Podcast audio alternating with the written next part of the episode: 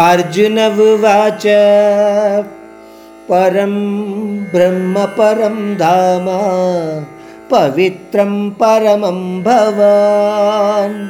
पुरुषं शाश्वतं दिव्यम् आदिदेवमजं विभुम् आहुस्त्वां ऋषयः सर्वे देवर्षिर्नारदस्तथा असितो देवलो व्यासः स्वयं चैव ब्रवीषि मे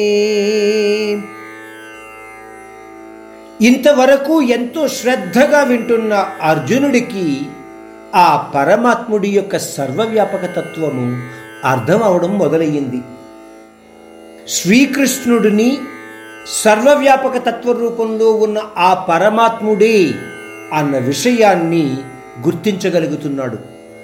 అందువలన అర్జునుడు ఆ పరమాత్ముడిని పొగడడం మొదలుపెట్టాడు లేదా సత్యమైన విషయాలు పలకడం మొదలుపెట్టాడు అని మీరు అనుకోవచ్చు. అంటున్నాడు పరమాత్మ నువ్వే పరబ్రహ్మవు. అంటే నువ్వే నిత్య సత్యానివి నువ్వే మూలాధారానివి. నీ తత్వరహస్యం తెలుసుకోవడమే నా యొక్క ముఖ్య ఉద్దేశ్యము. నేనే కాదు ప్రతి ఒక్కడి ముఖ్య ఉద్దేశ్యము కూడా అదే శ్రీకృష్ణ. నువ్వు జన్మరహితుడవు దేవదేవుడవు.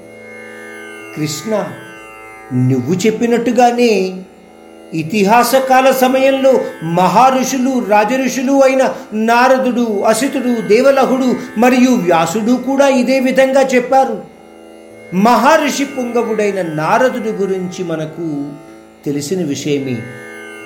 అదేవిధంగా వ్యాసుడి గురించి కూడా మనము అంతకు ముందు అధ్యాయాలలో చాలా వివరంగా విన్నాం.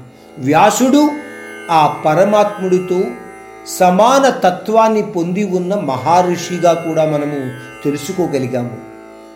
పోతే దేవలహుడు మహర్షిగా పేరు పొందిన అసితుడు యొక్క పుత్రుడిగా చెప్పబడింది.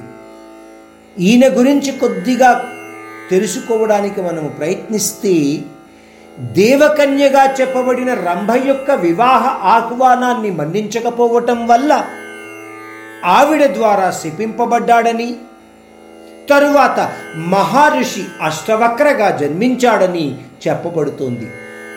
అర్జునుడు శ్రీకృష్ణుడిని సర్వవ్యాపిగా సర్వాంతర్యామిగా గుర్తించడం మొదలుపెట్టాడు.